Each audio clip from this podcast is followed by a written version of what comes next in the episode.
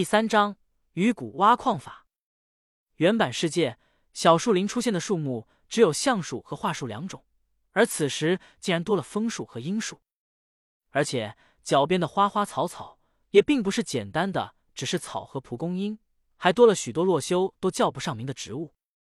显然，这个世界在原版的基础上进行了一定程度的拓展，在生态这方面已经十分接近真实世界。这对于洛修来说是个好坏参半的消息，因为他现在无法确定这个世界到底扩展了些什么模组内容。目前洛修能认出的模组只有和风和更多植物，还有自己独享的暮色森林。同时，洛修也暗自担心，如果这个游戏为了提高难度，增加了怪物增强的模组。那他必须要在天黑之前做出一套铁装才行。还好的是，这个真实的 MC 世界并不像游戏那样一天仅有二十分钟，而是和现实一样一天二十四小时。现在时间是下午十四点，洛修在十八点天黑还有四个小时的时间来挖矿。简单的合成了木镐，挖了石头，合成石镐石铲之后，洛修便直接向下阶梯状挖矿。要是前世的游戏，他可能会选择直接往脚下挖到基岩，但是现在为了安全考虑，那种方法却是行不通。毕竟被岩浆烫死的滋味，想想都知道很可怕。游戏出生点一百九十个人，果然如洛修所料，此刻为了分工争吵不已。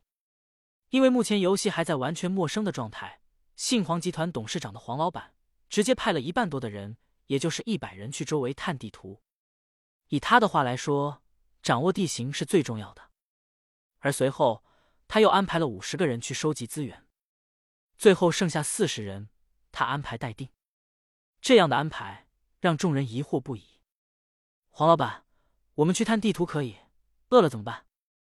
其中一名中年男子知道他在这个游戏里和现实无异，也会饥饿也会渴，如此问道：“废物，这游戏不是可以无限复活吗？”饿死了挂回来不就行了？黄老板此言一出，完全暴露了黑心资本家的本质。顿时，人群中开始不满了起来。随后，又有两个被安排到收集资源的人开口询问：“可是你命令我们收集资源，我们连工具都没有，怎么收集啊？”见这些人如此不开窍，黄老板更加气愤了。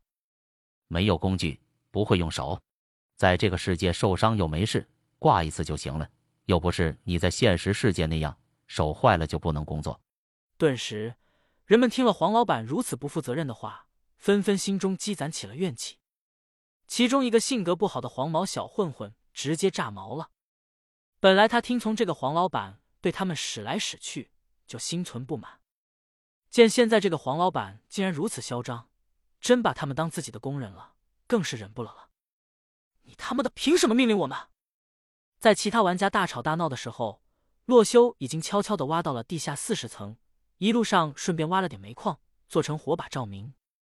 看到火把拿在手上，周围被点亮之后，洛修满意的点了点头，还加了移动光源模组，挺良心的嘛？按照他的经验，这个层数的铁矿比其他层的要多，因为这个层数只会生成铁矿和煤矿，再往下的话就会挖到黄金、绿宝石。